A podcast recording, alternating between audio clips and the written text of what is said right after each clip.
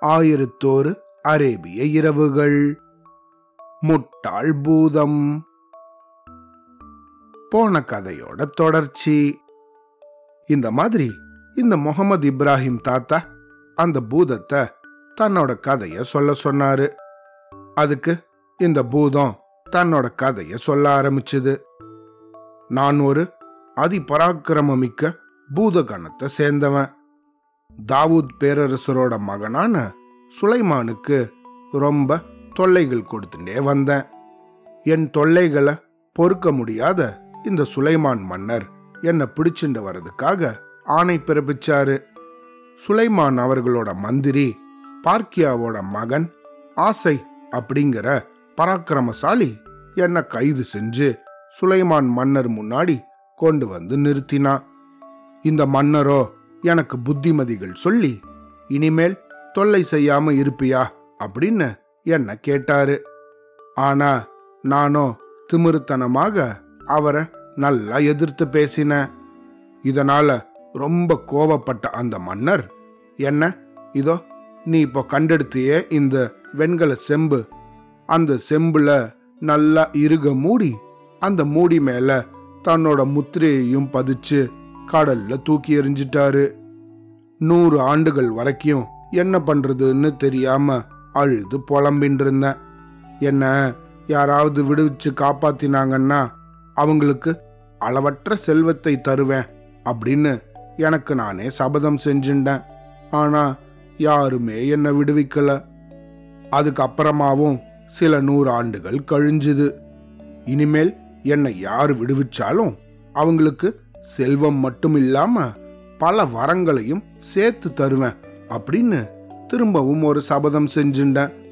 ஆனா அப்படியும் கூட நான் யாராலையும் காப்பாற்றப்படவே இல்லை. அதுக்கப்புறமா எனக்கு வெறுப்பால ஆத்திரம்தான் மேற்பட்டது. இனிமே என்னை யாராவது காப்பாத்தினாங்கன்னா அவங்கள அந்த கணமே இந்த பூமியை விட்டே அனுப்பிடுவேன் அப்படின்னு எனக்கு நானே சபதம் செஞ்சுட்டேன். ஆயிரம் ஆண்டுகள் கழிச்சு இப்போ நீ என்ன விடுவிச்சிருக்க.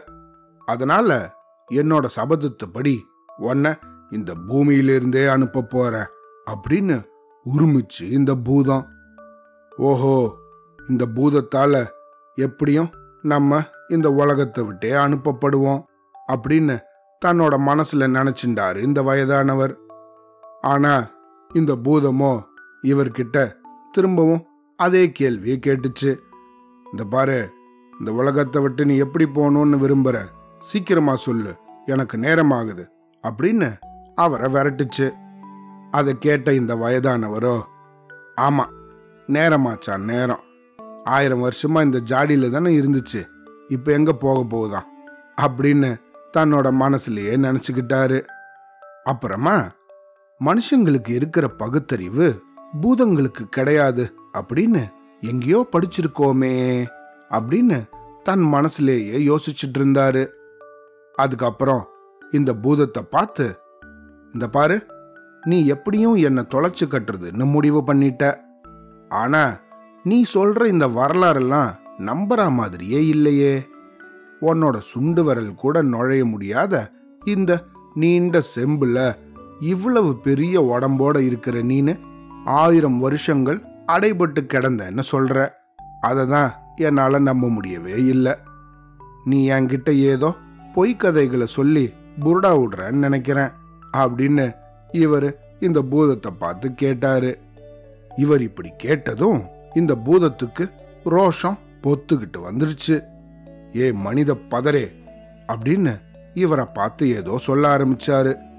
அதுக்கு இந்த வயதானவரோ இந்த பாரு பூதம் பதறு கிதர்ன பிச்சு விடுவேன் பிச்சு அப்படின்னு ஒரு மரட்டல் விட்டாரு.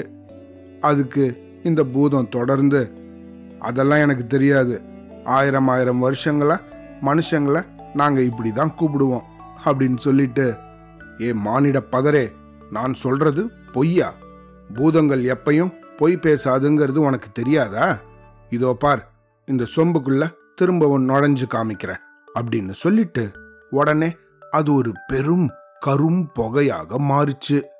மாறினதுக்கு அப்புறமா மெல்லிசாக சுருங்கி இந்த வெண்கல சொம்புக்குள்ள நுழைஞ்சுது.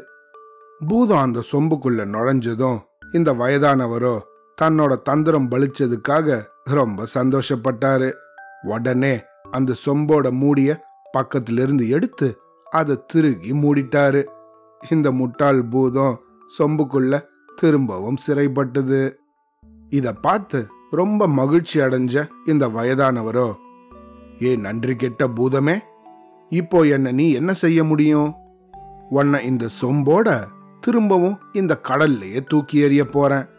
என்னோட வாழ்நாள் முழுக்க இந்த கடற்கரையிலேயே குடிசை போட்டு உக்காந்துண்டு செம்புல அடைபட்ட பூதம் ஒன்று இந்த கடல்ல இருக்கு.